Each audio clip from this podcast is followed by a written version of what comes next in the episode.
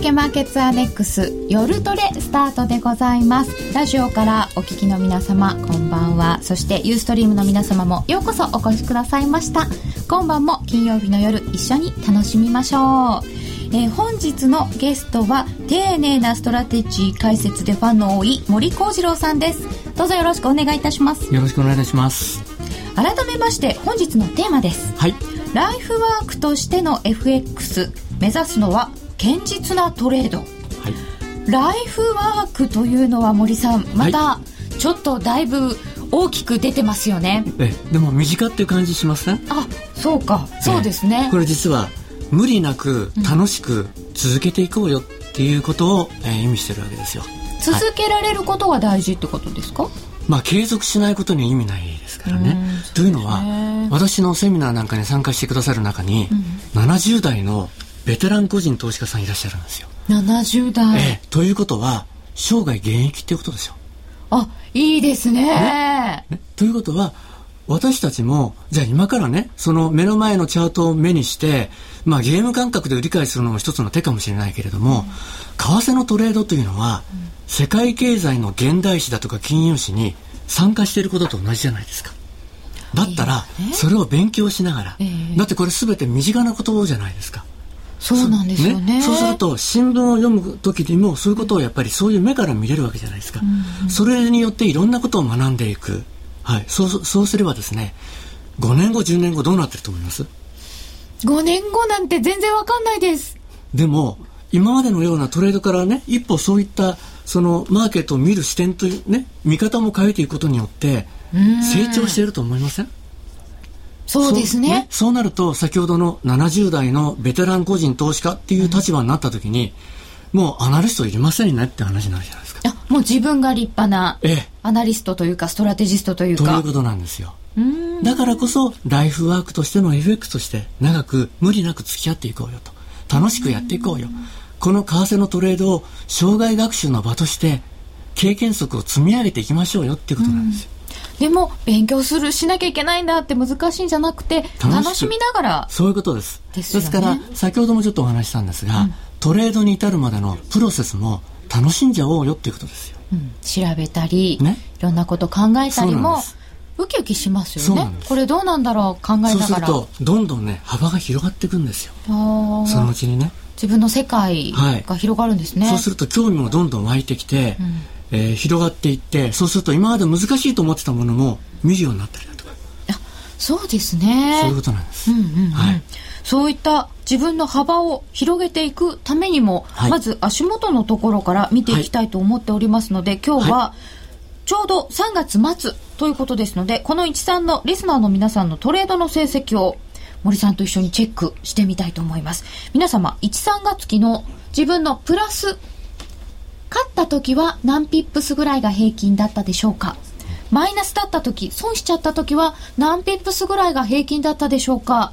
というのをざっくり計算してみてください。そして、その上で着実に収益を積み上げるためのトレードはどうあるべきか、森さんからアドバイスをいただきます。はい、その後は FX プライムのプライムチャレンジをもっと楽しむためのコーナーもあります。ツイッターや番組のブログでご意見ご質問随時受け付けています。取り上げさせていただきますのでください。あこんばんは。今日はジブリ放送日だから何かあるかな？そうなんでした。言うの忘れてました。今日カリオストの城なんですよ。カリオストロ大好きですよ、私。いいですよね。もうあ、あの時のえー、ルパンは最高に男らしい。ルパンの中でも一番かっこいいルパンですよね、うん、あれ。そのラストシーンは、とてもジェントルマンでした。でした、あのラストですよね、はい、で、ジブリを見ながらだとちょっとこちらを聞いていただけなくなるかもしれないので、そちらは録画してぜひ録画してお願いします。あ、私も録画してくればよかったな。えー、ということなので、荒れそうかなと思いながら、ちょっと見ておきましょうか。まあ、えー、今日ね、イベントいっぱいありますからね。そうなんですね。うん、えっ、ー、と他にも発表があるし、30日ってヨーロッパも会議してて、はい、スペインの、えー、予算案もやっぱりマーケットは注目してますしね。うんうん、あと個人アメリカですと個人消費所得、あと PS、えー、PCE 価格指数が発表されますからね。はい。FRB が重要視しているっていう物価の指標になりますね。はいはい、ねドル円が現在81円99銭から82円ちょうど。えー、82円挟んだぐらいの展開、えー、ユーロ円が109円の48銭52銭となっております。ツイッターでいただきました。私も生涯現役でできるから FX を始めました。年金当てにできないし。うーん。いいですね、はい、そういう方々がいっぱいになるといいですね。はいはい、そういうね、輪を広げていかなきゃいけないんです。輪ですよね。はい、え FX の輪？投資家の輪？はい、いいですね。はい、えー、さて、皆様からのご質問など受け付けつつ進めていきたいと思いますので、えー、ツイッターでどんどんご参加ください。さて、それでは、えー、今、82円ぐらいというところで読みましたけれども、えー、森さん、足元のマーケットはどうですか、うん、あの、ドル円の場合ですと、昨日実は、えー、ニューヨーククローズで21日平均線下抜けてるんですよね。はいニューヨーククローズっていうのがやっぱり大事なんですよね。これはあの1日の終わりの着地点ですから、うん、あらゆる材料を織り込んで着地したところってすごく重要なんです。まあ週足の、まあ週の終わりのももっと大事ですけども、それが、えー、ニュあの21日平均線を下抜けたっていうのは、うん、これちょっと、えー、基調がですね、まあ地合というものがこれまでの押し目買いから戻り売りに変わってますから。あそれは完全にじゃあ今度下を見るってことですか？まあ下というかですね、うん、今今のところは修正派ということで押しを取ってるところですから、まあとりあえず今週のレポートにもそれ書きましたけどね21日平均線ニューヨーククローズで下抜けたら、うん、えー、81円の40あたりにポイントがありますから、うん、そこフィボナッチのポイントで最初のターゲットなんですよね。そこを試しに行く可能性ありますよね。はい、というのも、えー、ニューヨーククローズでこれを割ったらというのを事前に森さんお書きになってたんですよね。それを事前に分かっているかどうかでまたちょっと違うということですよね、まあ、対処の仕方が変わってきますよね、うん。はい、事前の学習ということになります。で、えー、ユーロの動きについては最近はどうなんですか？これはですね、ちょっと完全にあの方向感を失ってまして、中断もみ合いというような形になってますよね。はい、で、強弱、まあ、まちまちの材料が出ておりまして、その中で、まあ、トレンドレスの状態で、これはまあ、おそらく、まあ、次の新しい動きを増すためのエネルギーを蓄積しているところだと。見てます。はい。次、なんかポルトガルなり、まあ、ドラギさんがですね、はい、まあ3月の理事会後に言った言葉がですね、記者会見で言ったのは、ECB としては打つ手を打ったんだよと、うん、まあ、エルトロというですね、うん、まあ、これあのビッグバーサといって、えー、ドイツが第一次大戦後に使った、まあ、バズーカ砲よりもでっかい、まあ、大砲ですよね、それを2回撃ちました。これによってまあそのなんていうんですかね。マーケットの急激なその信用収縮のような状態というのは解消されました、あとは政府がやる番だよということでボールは政府に今あるんだよと。その一つ目の、まあ、試金石というかというものが今晩行われる、えー、EU およびユーロ圏の財務省会合ですよね。えー、どうやって、えー、そのファイアウォールを拡充するんだと。はい、どこまでそれをね内外にそういうことを示すことができるのかというのが今日の会合ですよね。うん、そうすると球が投げ返されて、はい、今は次の局面待ち。そうです。というのがちょうどこう値段が行ったり来たりしているところにも現れてるわけですね。はい、チャート上ではですね、うんまあ、冷やしチャートをパッと見ると、フォーメーション上ではですね、まあ、ヘッドショルダーズの右肩をちょっと作っているような状況ですよね。あ、冷やしちょっと見てみると、1月13日の1.26あたりが頭になって、肩がこうできてるところ、はい、で今右肩を作ってるところですからそこを作ってから、まあ、ネックラインまではまだ相当ねあの幅がありますから、ね、えー、まだまだ材料をいろいろと織り込んでいくということでしょうね。なるほど。はい。はい、えー、今のところまでにも、もう随分いろんなテクニカルの用語も出てきました。ちょっとそこはついていけなかったぞという方も、ここからおいおい伺ってまいりますので、今はちょっとご容赦ください。では。すいません。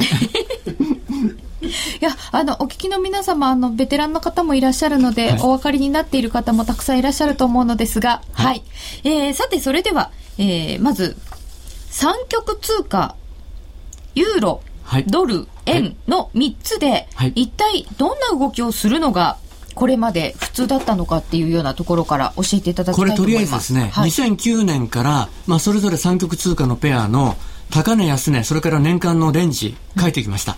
うん、はい。でも今年に関しては、まあこれね、ちょっと時間もったいないので一番下見てくださいね。はい、赤枠で囲んだところ。うん、ドル円ですと、安値76円03、高値84円18、もう8円15銭動いてるということは、昨年9円90、あの、9円96銭動いてましたけども、はい、もう昨年と同じぐらい動いちゃってるよと。いうことをここで見て取れますよね。結構動きましたね。動きました。うん、はい。で、下の段にあるのがですね、はい、4、9と書いてるのは、まず4というのは週間の値幅です。これは、えー、0から1円以内。で、次の真ん中の9というのは、はい、1円から3円の値幅。はい。で、右側が、えー、3円以上ということですね。これはあの、ユーロドル、ユーロ円もそれぞれです。ですから、100ポイントまで、200、えー、300ポイントまで、300ポイント以上というふうに分かれるわけですよ。はい。で、ここでのポイントというのは何かというとですね、うん、結構習慣でも動いてるじゃないっていうことを分かってもらいたいんですよね。で、皆さんが通常トレードするときに、どれぐらいの値幅を狙っているんでしょうかと。いうことなんですが、今回あえて私はね、この三国通貨しか持ってこなかったんですが、はい、ポンド円だとか、オージ円だとか、個人の投資家さん好きな通貨ペアの場合は、うん、ね、ほとんどが300ポイント近く動いてるんですよ、1週間で。1週間のうちで、それだけ動いてる。動いてる。じゃあその中で皆さんがどれぐらいの値幅を狙ってるんですかと。うん、なんかすごいちっちゃくても、あ、ね、あもうもう利益確定。ですから、目先のね、2、30銭、それから50銭ぐらいの値幅を取るために、はい、もうゲーム感覚で売り買いするっていうのも一つの手かもしれないけれども、うん、トレードの回数が増えれば増えるほど、馬場をつかむリスクも高まりますねっていうところがあるわけですよ。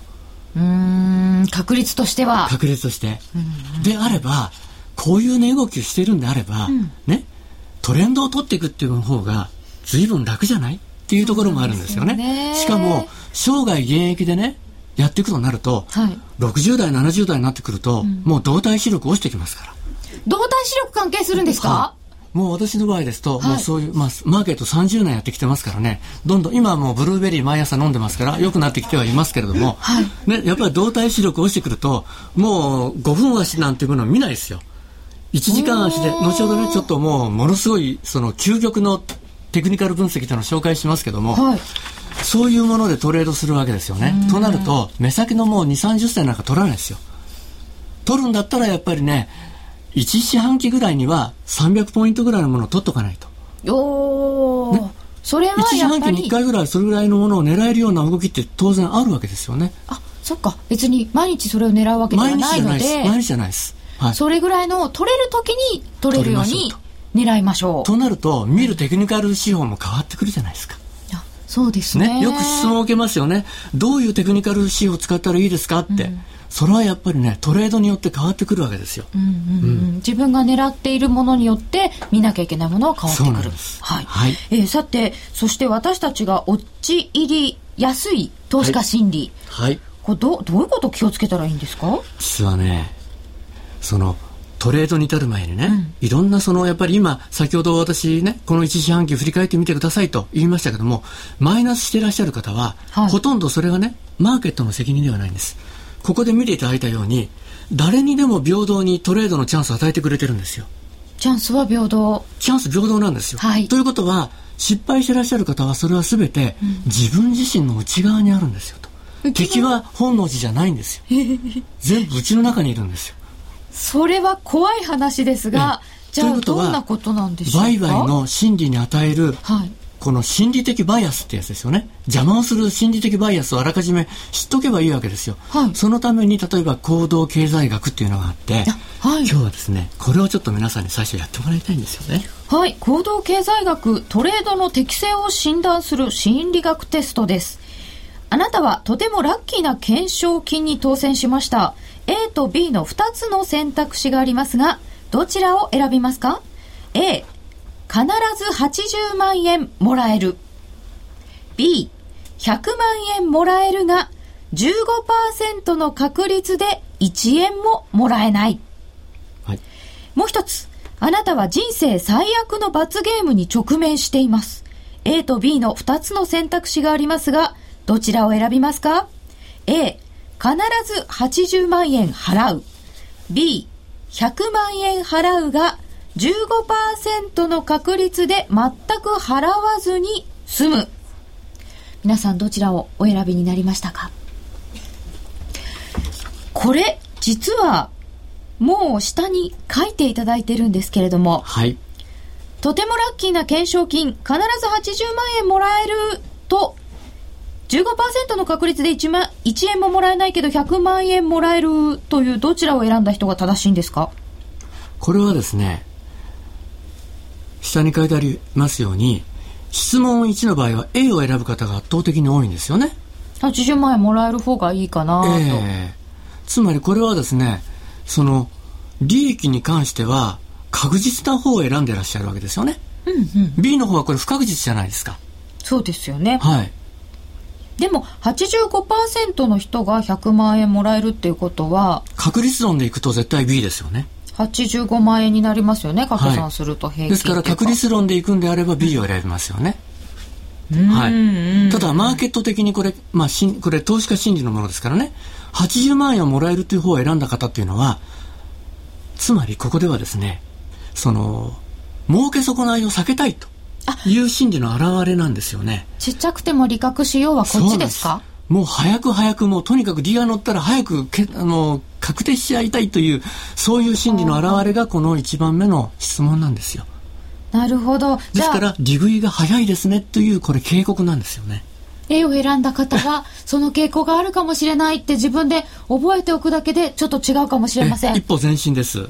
ジェイドさん質問 1A ってお答えになってましたねはい東証アカデミーでもあった問題だあ、はいそうですか、はい。これ基本中の基本の問題なんです。おーはい。で、今度質問2の方ですよね。はい、はい。質問2の方は今度損の方ですねこれなんかね、B を選ぶ方が圧倒的に多いんですよ。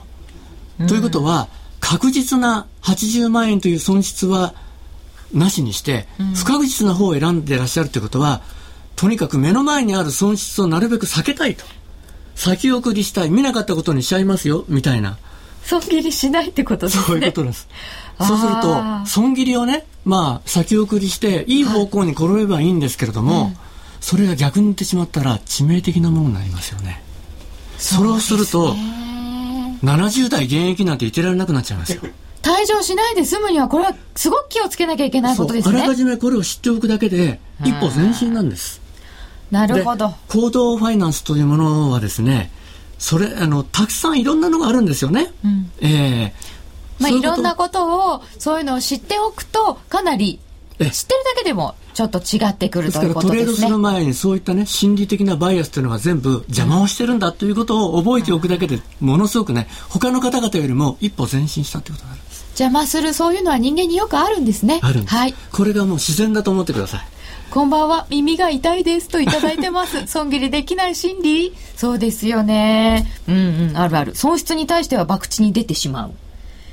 勝ちは、あ、先ほどの質問にお答えいただいてます。勝ちは15ピップス、負けは20ピップスぐらいです。コツコツドカンのドカンやってました。完全に勝率勝負、7割台。あ、7割勝率はいいですけどね。利確は20ピップス以内を狙ったぐらいが多いです。うん。負けるときは50ピップス以上が多いです。今週は29連勝しました。今日も勝ってます。すごーい。そうなると29連勝はすごい。勝ちと負けの平均を出しておくとですね、負けの方が平均より回数よりも多いということになるとですね、どうしても勝率を上げなきゃいけなくなっちゃうじゃないですかそうすると利食いが早く損切りが遅くなっちゃうんですよああ、そうするとまあ10勝1敗で利益を吹き飛ばしちゃうんですねもう一方、勝ちは10から30ピップス、負けは30から50ピップスくらい。チキン隔離、あ、利確？ドカンとやられるの典型、あ。やっぱりでも皆さんご自身でやられる時のが大きいっていうのは自覚はされてるんですね。そうなるともう問題点がね、そこで分かっただけで、じゃあどうしたらいいかって対処法が全部あるんですよ。じゃあここからですね。そこはもうこの画面に出てる。はい。これなんですよね理屈は分かっていても実際リアルでやってみると理屈通りにできないでござる。そうなんでござる。でもやってみましょう。そのために必要なこのスマートトレーダーのためのセルフマネジマネジメントの最初に大事なのはこの1番目なんですよ脱レバレッジ、トレード技術を養う。目指すのは一攫千金ではなく堅実なトレード。高いレバレッジに依存したやり方は失敗した時の痛手が大きくなる。利食いが早く損切りが遅くなる典型で深みにはまりやすい。これはですねプロもアマも全然関係ないんですレバレッジが高くてマイナスが出てしまうとプロであろうと切れなくなっちゃうんですよということは適正ポジションまた適正なレバレッジを自分でね見つけましょうと最初からね、例えば運転免許取った人が、スーパーカー乗ったらどうなると思います、はい、それはなんかす、す、すさまじいことになっちゃいそうです。うん、それと同じなんですよ。ですから、自分自身で、ね、その、トレードの枚数、レバレッジ、そういったものを全部適正なものを選んでいく。また、マーケットのコンディションによって選ぶこともできますよね。これはボラティリティを見ればわかるんですよ。マーケットによっても違いますよね。なぎ状態であれば、金利差に注目したらいいんです。ね、レバレッジがあったら、そういうことにはいかないですよね。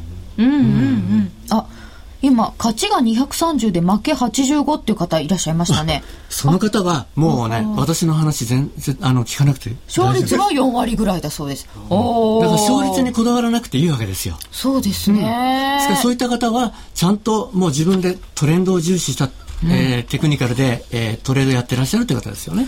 もう一つは脱寝頃感です。トレンドイズユアフレンド。トレンドイズユアフレンド。寝頃感によるトレードは逆張りに向かわせる傾向がある。逆張りスタンスは相場トレンド発生時に逆行するリスクをはらむ。プロは多数派の損切りに乗じて儲けることを常に狙っている。相場トレンドを意識した順張りスタンスで利益を伸ばす。実は私これはあの、やってしまいました。誰しもこれはですね、はい、経験することで、うん、まあ、行動心理学の中にもこの寝頃感っていうのはあるんですよね、うん、例えば個人の投資家さんっていうのはもう本当に孤独ですよね、うん、帰ってきてパソコン電源入れました、はい、最初何やるかといったらチャートを見ます、でもそのチャートもねいきなり例えば1時間足だとかまあ30分中には5分足なんかバーンと出しちゃいます、はい、そうなると例えば右肩上がりのバーンとしたチャートが出てた時にどう思うかですよ。そうですよね、うんもうこう、こんなに上がっちゃってて。こんなに高いの？みたいな。そうすると、はい、ここでちょっとね、皆さんに問題を投げかけたいんですけどね。はい、例えば、右肩上がりでどんどん上がってる相場を見たときに、次にあなたはこのトレードでどういうことを考えますか？どこで止まるんだろう？どこで売ろうかな？うん。ほとんどね、これ大衆と言われる人たちは、うんね、相場が上がってる時っていうのは、どこで売ろうかって考えるんですよ。大衆です。ところが、プロはですね、どこを抜けたらさらに上がるのかって考えるんです。これは逆も言えてですね、はい、相場が下がってきてる時、ほとんどの人がどこで買おうかって考えるんです。考えます、考えます。プロは、どこを抜けたらみんながギブアップして損切りして投げるかってそこを狙うわけですよ。ですからこの上から3番目読んでみてください。プロは多数派の損切りに乗じて儲けることを常に狙っている。ここなんですよ。あ、乗じられてるか、かも。ここは実はですね、もっと言い方を変えれば、はい、ここが一番儲けることができるところなんです。あ、走りますよね、どっか抜けると。ですから、どこにストップがいっぱい溜まってるのか、上も下もそうですよ。そこを見ておけばですね、そこでもって抜けた時に買うんじゃなくて追撃、追随して売るんです。上に抜けたら抜けた方向に追随して買うんです。ストップ狩りとか言われるやつですか？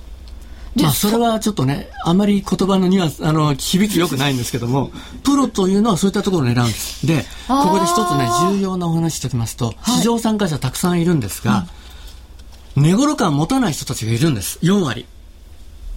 4割 ?4 割もいるんです。まあ、BIS の統計でいくとですね、正確には、えっ、ー、と、何パーセントぐらいですかね、50%近い44%ぐらいの方、アルゴリズムっていう人たちがいるんです。ああつまり、コンピューターバイバーっていうのは、抜けたポイントでバーッと抜けた方向に走っていくわけですから。そうなると、だから誰がこんなところで買うのとか、誰がこんなところで売るのっていうところを売っていく連中がいるっていうことを覚えておいてください。なるほど。じゃあ。今日の日経新聞に、すごいこと書いてあったでしょ、はい、今日の日経新聞。あ、はい、はいはいはいマーケット総合欄ですよ。為替のところの。FX 取引で個人投資家の円売りが膨らんでいる。はい、個人は相場の流れに逆らう逆張り取引で知られており、円安局面では円買いに動くのが従来のパターン。個人による順張りの円売りは、アメリカ景気の回復期待などから円安基調が続くという見方が根強いことを映している。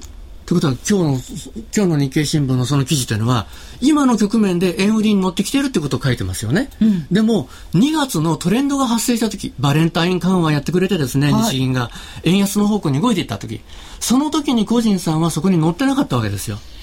逆張りですからね、ねあの時は。今になってトレンドに乗ろうとしても、今流れ変わってるじゃないですか。はい。ということはもう完全に乗り遅れちゃってるわけですよね。なんかそう書かれるのは日経新聞さんに言われるのは尺ですね。そうなんです。だから私ね、今日この放送を聞いていたいただいた人は、はい、私たちはそんな連中とは違うんだと。ね。ということを知ってもらうためにその記事を今日持ってきたんです。あ、もう絶対違う風になりたいと思います。はい。えー、で、えー、脱寝頃感。そしてもう一つは、脱アナリスト。経験則を積み上げる。為替分析の前提は絶対的な情報は存在しないということ。市場は次々と新たな材料を消化し、均衡点を求め動いている。値動きの背後にあるストーリーを共有し、基軸材料をつかむ。このね、はい、基軸材料というのは、市場を動かす材料のことなんですよ。ということは、市場のテーマが何であって、ね、市場に参加し参加している人たちが、今何を考えて、何を見てっていうことが分かってると、はい、注目すべき指標も分かるじゃないですか。うんうんうん、しかも、投機的なポジションの偏り具合も分かってれば、こちらも対処の仕方もあるわけですよね。はい、で、ここの最初に言っていただいたように、絶対的な情報ってありえないし、ということになれば、今皆さん方ね、まあ、リスナーの方々もいろんな情報を見てらっしゃると思います。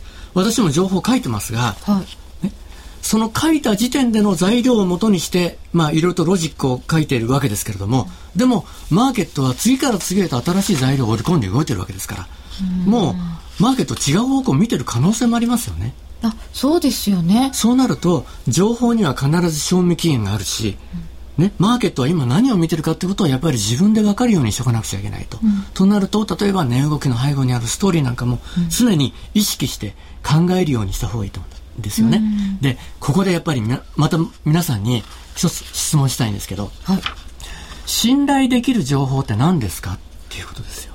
信頼できる情報、はい、どういう情報が信頼できる情報なんでしょうかと。例えばね、ここで売ってください、ここで買ってくださいっていう情報を出すのが信頼できる情報なのかどうか。あ、誰々さんが円売りって言ったから売ろうかな。うん。でも、ここ、ね、絶対的な情報ないし、そういう情報があったら、そういう情報って出します？まず表には出さないでしょうし、ありえないんですよね。そうですね。ここだけの情報っていうものもないし。ああ、よくあの、表題的にはキャッチーなので、ここだけの話って、ね、つけるんですけど。絶対ありえない。ないですね。そうなんです。であの絶対的な情報って例えば雇用統計は何万人増加でしたっていうのはあれは絶対的情報ではないあれは予測ということで、まあ、一応その市場の見方としてはこういうものの参照値で出ますよね、うん、でもマーケットには、うん、その何ですかっけ？ちょっとど忘れして出てこないんですけどもえっ、とウィスパーナンバーっていうのがあるんですよ。あ、直前にこう言われてましたっていう。こうね。ささやかれた。真の、はい、まあコンセンサスっていうのがあるんです。それこそが大事なんですよね。ああ、そうですね。で、うん、同じ10万人増でも、その後、買うのか売るのか、いろいろですよね。そのウィスパーで、本当は市場はどういうふうに期待してたかっていうのとの兼ね合い。でまたね、その時の市場のセンチメントだとか、ポジションの偏り具合によって反応の仕方って変わってくるじゃないですか、うん、そうなるとやっぱりあらかじめこういうことをねテクニカルばっかり見てるとそういうことが分かんないし、うん、値動きの背後にあるストーリーだとか市場のテーマだとかそういったものを分かってると、うん、自分自身でも考えるってことができますからストラテジーの組み組み替えの組み方も変わってきますよね。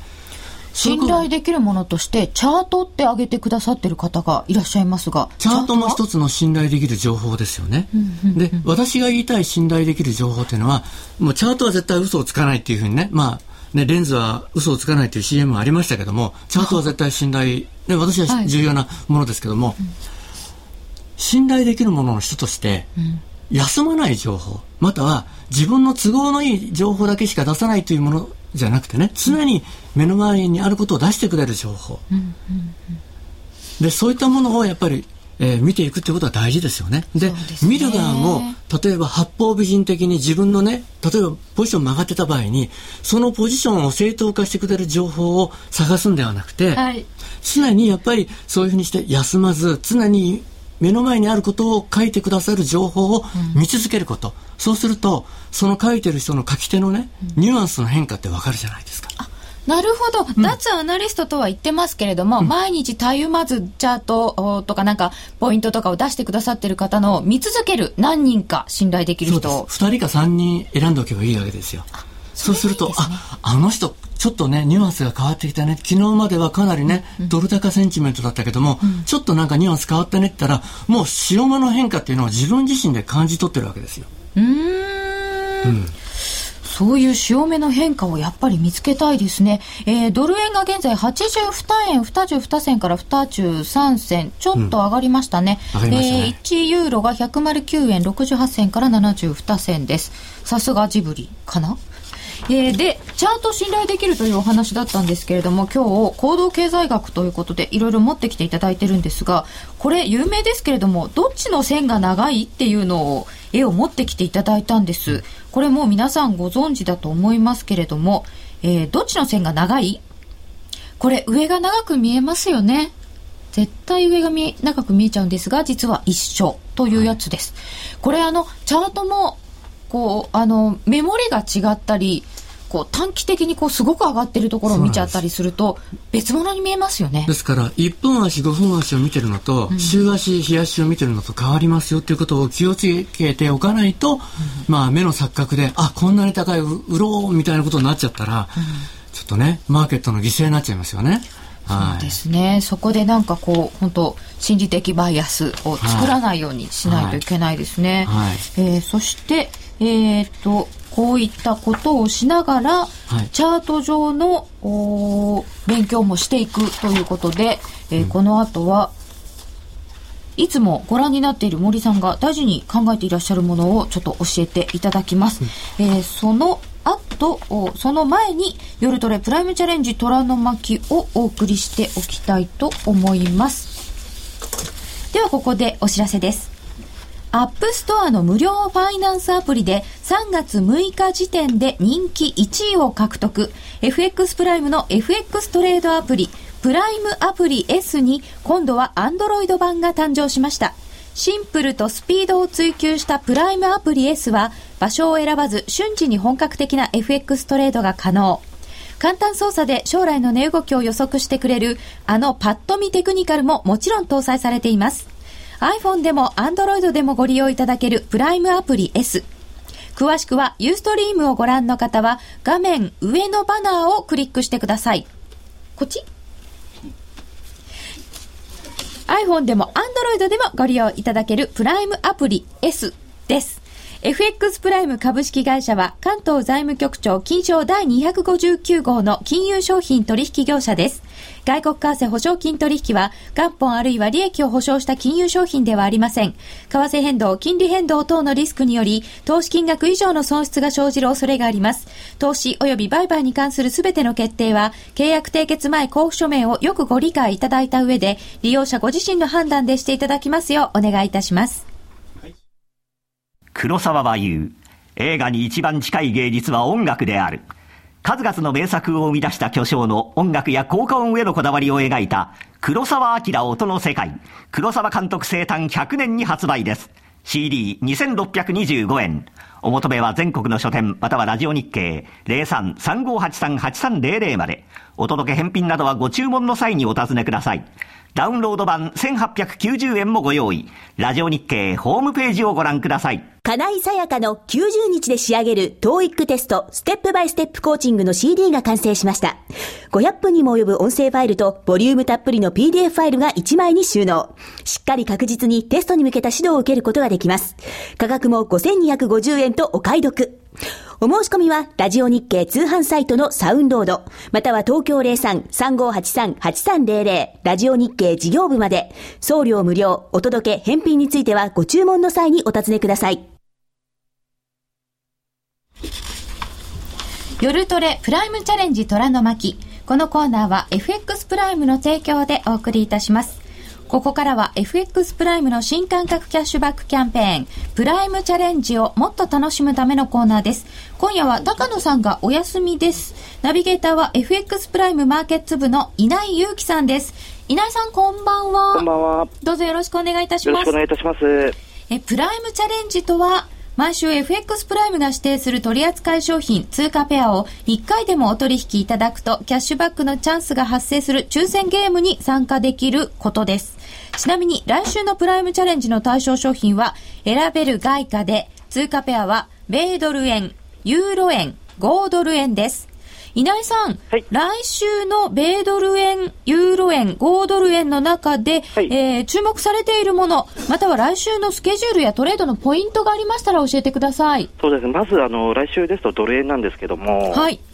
えっ、ー、と、2日の営業日、翌3日になるんですけども、3時に FOMC 議事録が予定されております。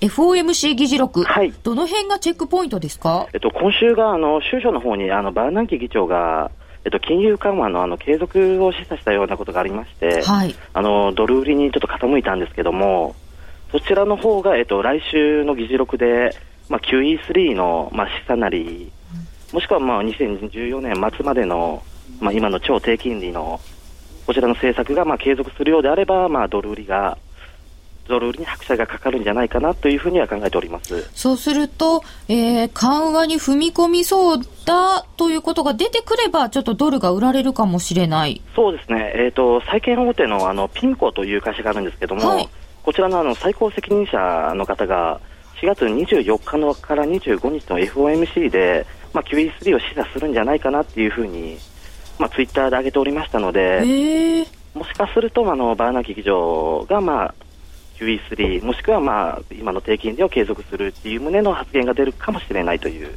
まあ、その辺に注目していただければと思います。その場合の余地はどれぐらいあるとお考えですか？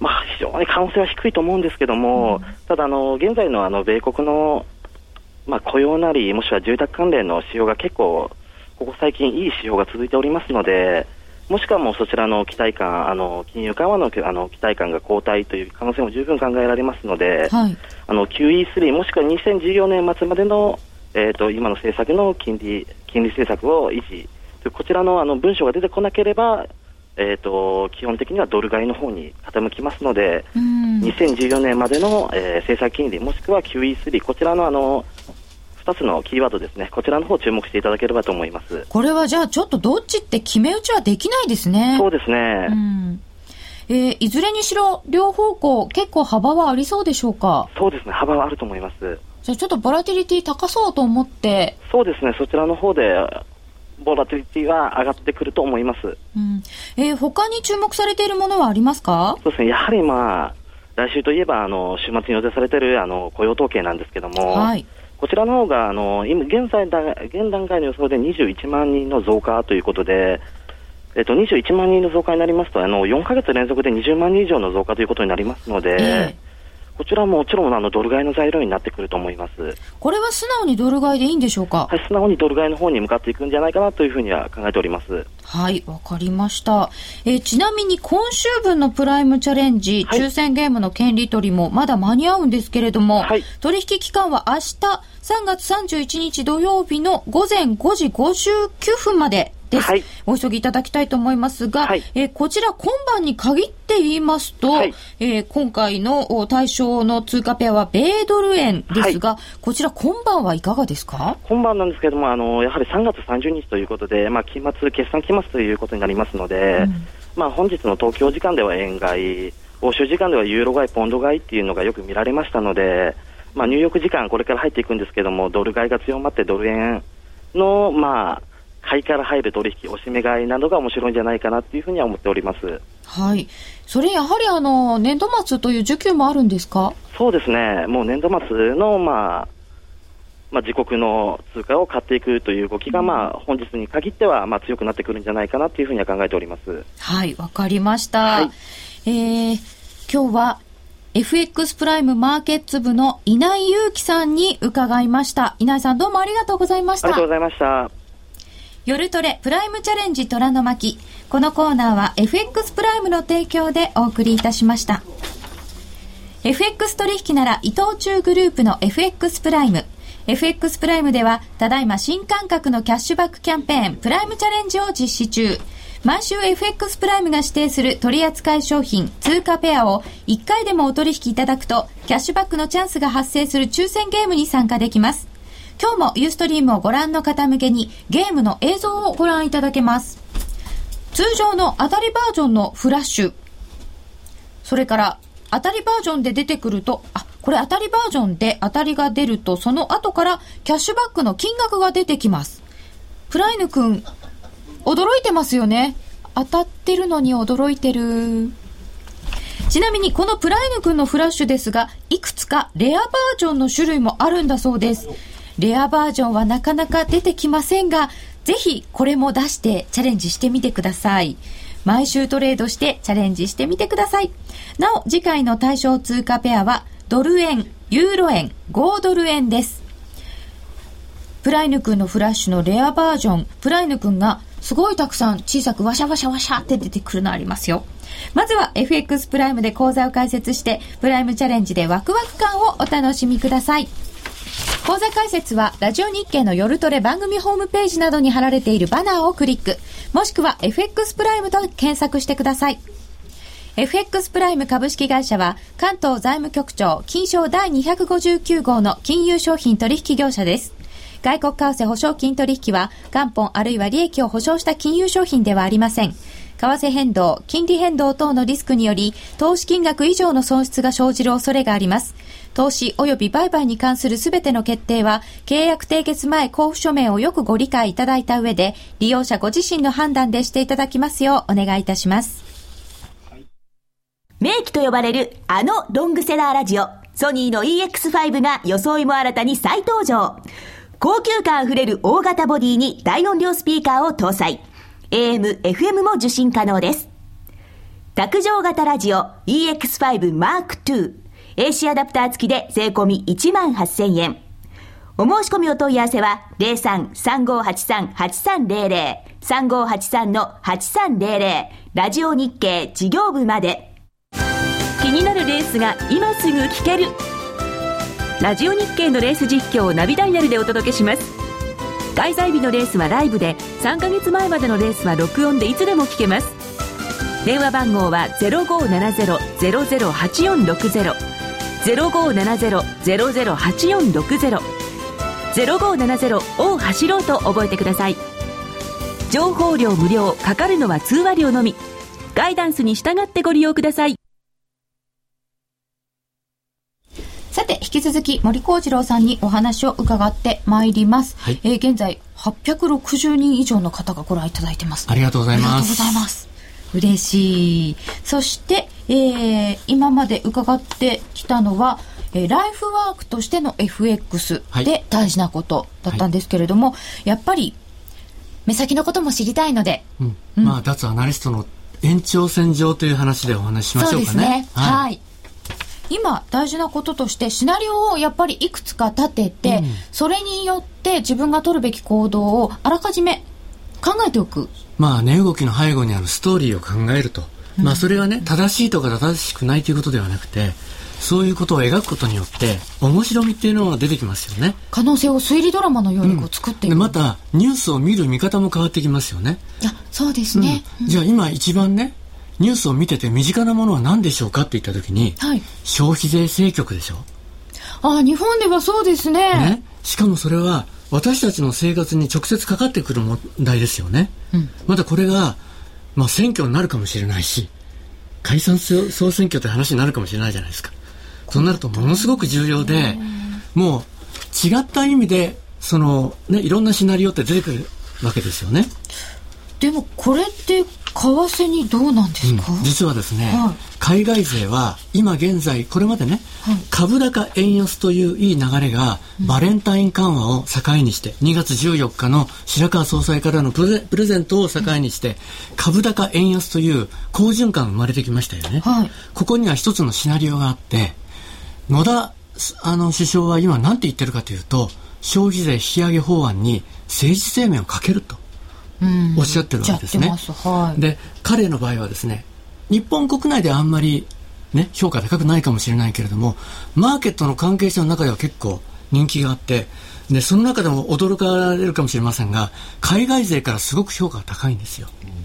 うん、そうなんですか？これが実際のところなんですよね。であの結構ね法案も通してらっしゃるしあの人のその演説ってものすごく評価高いんですよね。あの土壌とかですか？ええで私も直接昨年の夏ね聞いた時に感動したのがそこだったんですよで私は正直言いますと民主党というのは支持政党でも何でもなかったんですが野田さんのあのまあえー総理に立候補する時の演説を聞いてそういう気持ちになったんですけども、白川総裁がね、今現在、はい、来年4月に退任しますよね。日銀白川総裁は来年4月までが任期。そうなんです。で、日銀総裁にとって何が一番大事かといったらですね、このまま日本の財政赤字に歯止めがかからず、うん、ね、もし消費税引き上げ法案が先送りされてしまって、葬られてしまった場合、日本国債の格下げ、そして通貨信任、円が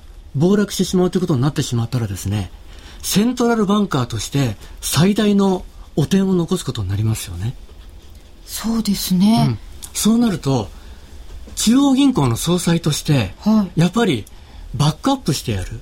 または援護射撃をしてやるっていうのはやっぱり中央銀行の仕事になってくるわけですよね。ここがやっぱり日本が再生できるかどうかというところの一つ重要なポイントなんですよね。で、海外勢はそのシナリオに乗ってるんですよ。そこで動いたのが2月の14日の、まあ、事実上のインフレターゲットと言われる物価のめど。まあ、アメリカと同じ FRB と同じゴールというものを決めて、これが、えー、当面の間1%としましたよね。はい。ここに当面のってついてるところがポイントですよね。うんうんうん、まあ、BOJ ウォッチャー、日銀ウォッチャーの方は、その当面のってついてるってことは、あ、これはさらに引き上げられるんだなって、ずっと分かったと。1%から2%にいつかは引き上げていくんだろういつかは引き上げられたろうと。うん、まあ、そういうことで、まあ、それは追加緩和になりますけれども、そこに向けて、えー、強力な緩和を継続するってことを言ってるわけですよね。そうなると、まあ、いわゆるこれリフレ政策ということになって、当然これは株高円安という方向の流れになっていくわけですよ。これは好循環ですよね。そうですね。はい、ただし、えー、その政治生命をかけているけれども、もしもうまくいかなかった場合？もしこれが葬られてしまって、うん、ね、そうなると当然、日本の格付けというものは昨年ね、えー、まあ、米国のまあ三大格付け機関があります。はい。はい。そこがですね、消費税の引き上げというのは今の現在のまあ、格付けの前提になってるわけですから。ということを言ってるわけですよ。ああそうか。はい。ということは当然、格付けの見直しが、まあ、ネガティブの方に引き下げられる可能性ありますよね。ひょっとしたら格下げになるかもしれません。はい、ということは、そこで海外勢は今度は株高円安というシナリオではなくて、日本国債の売りと円売りを仕掛けるわけですよね。はい。となると今度はそどうなるかというと、株安円安。つまりこれトリプル安になるということですね。債券安で金利が上昇するという最悪のシナリオになっていくと。これは良くないシナリオですね。良くないシナリオです。で、金利が上がってそういうことになっていくっていうことになるとですね、うん、もう誰もこれ得しないわけですよね。消費税上げるよりもひどい状態になるということですよ。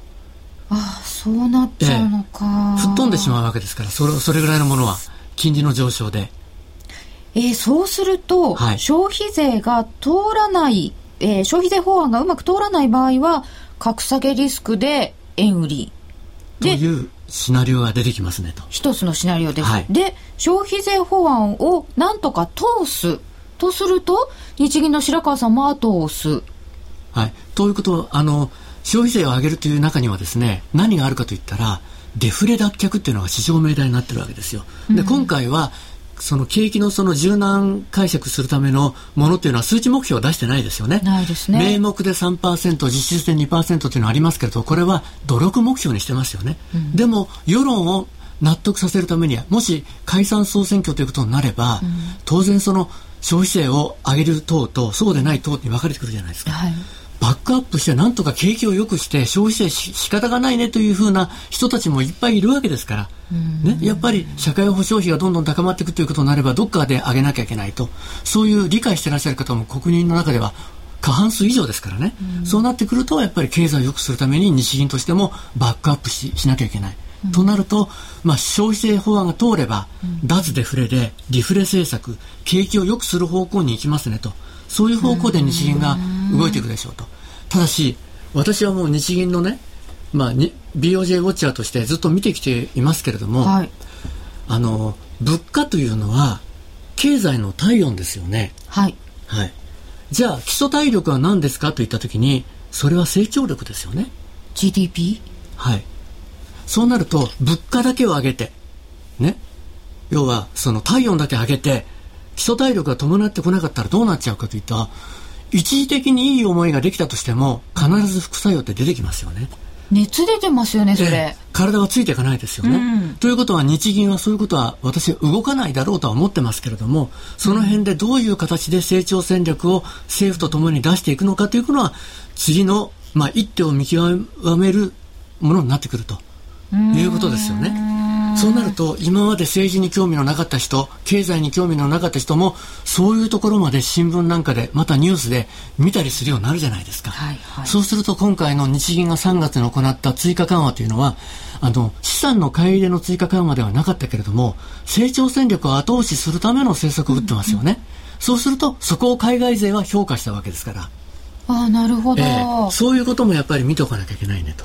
はい、そうすると消費税法案がどっちになっても海外勢からすると円は売りなんですね。円安方向ですよね。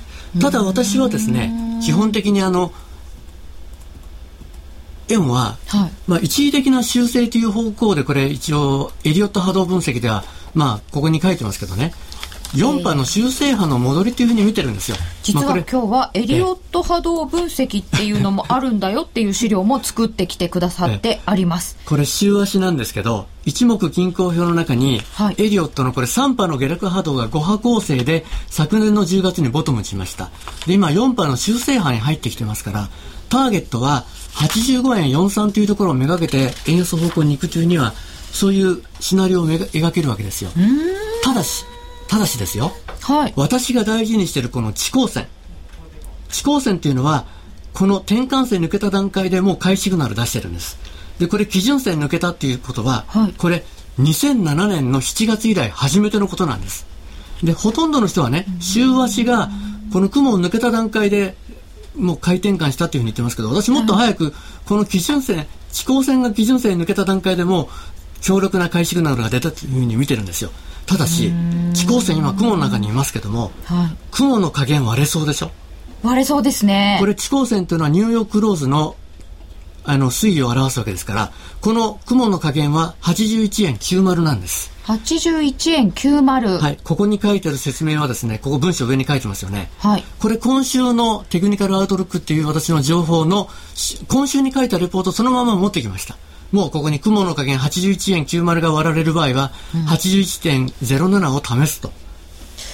ニューヨーククローズっていうのは、はい、明日の未明の値段が大事ってことですよね。あのニューヨークの午後5時ですよね。はい、それが81円90以上であれば、この地高線はここの雲の中にまだ位置しますよと。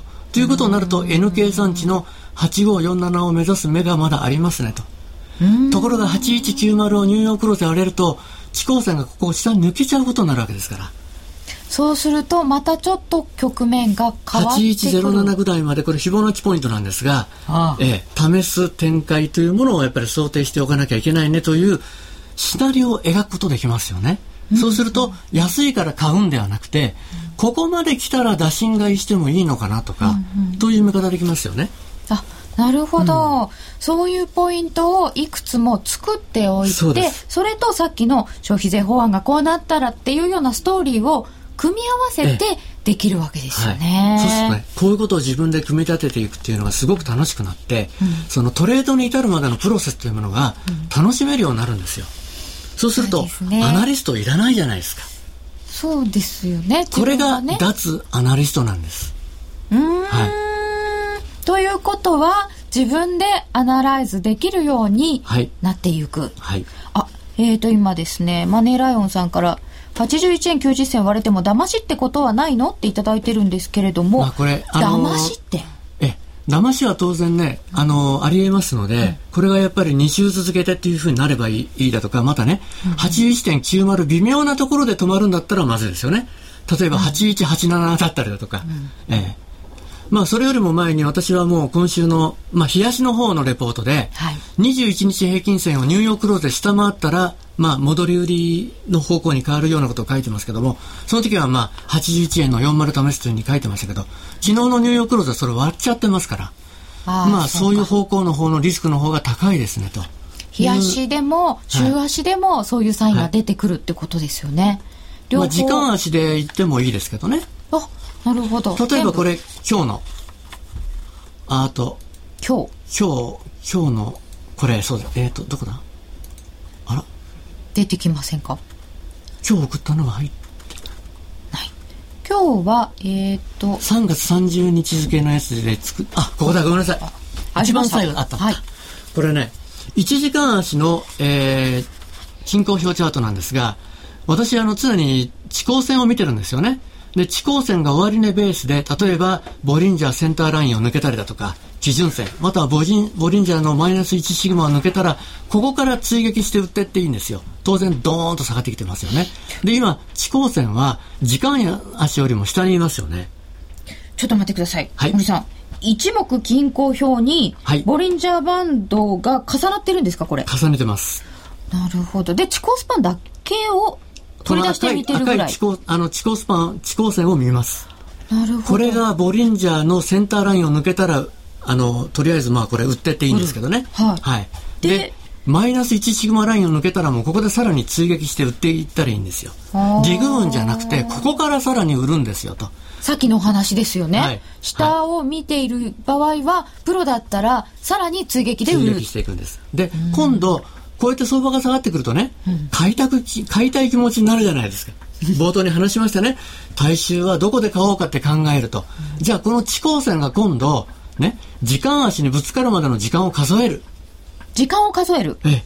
そしたら今簡単にぶつかりませんよね、これ。これ13時35分に作ったチャートですけど。ちょっと、ちょっと、ぶつからなそうな感じですね。ねそうするとこれ時間を数えると、あと何時間まではぶつかりませんねって分かっちゃいます。じゃあこの今度ぶつかった時に地高線が終値ベースで、はい、ね転換線を上抜けたら打診買い基準線及びボリンジャーセンターラインを上抜けたら追撃買い、っていうふうにやってったらいいわけですよ。でしばらくこう時間を数えてあちょっともうしばらくかかるなと思ったらその間にお買い物行ってきても大丈夫ですね。大丈夫なんです。その間に動いたらあ今回チャンスなかったでいいじゃないですか。あそうですよね、ね、無理にやる必要ないんですよ。となると、今ここでは一切値頃感使ってないですよね。あはい、もう脱値頃感なんです。じゃあここで大サービス。他のチャート、他のチャート見ちゃいましょうよ。ちょっとそれは後にした方がいいかもしれません。はい。延長戦で いただきたいと思います。はい、はい。森さんのセミナーが4月11日水曜日に FX プライムで行われるそうです。ユーストリームに表示されることになると思います。森さんのセミナー4月11日水曜日、FX プライムさんで行われるそうです。あ、これです、これ。桜の陣ですね。桜の陣なんですか ?1 月に初春の陣やりました。で、今回は桜の陣。7月にはあの、夏の陣がありますから。あ、そうなんですね。90, 90分間ですから。90分喋りっぱなしでも、きっと森さんは、全然話が終わらないっておっしゃるかもしれないと。いや、お客さんからいつも言われるのは、時間が足りないって90分でも言われるんです。あ、そうなんですね。90分のセミナーでも30分ぐらいしかという時間しか感じなかったっていうそう今日もああもう終わるんだなと思って、えー、困っておりますが、えー、延長戦で もう少しチャートの話をしていただく予定になっております。ラジオの方ぜひよろしければユーストリームの方にいらしてください。えー、今日は丁寧なストラテジー解説でファンの多い森幸次郎さんにライフワークとしての FX 目指すのは堅実なトレード生涯現役でいこうというお話をいただきました。森森さんどうもありがとうございました。ありがとうございました。え今晩のお相手は金内彩子でした。来週も金内です。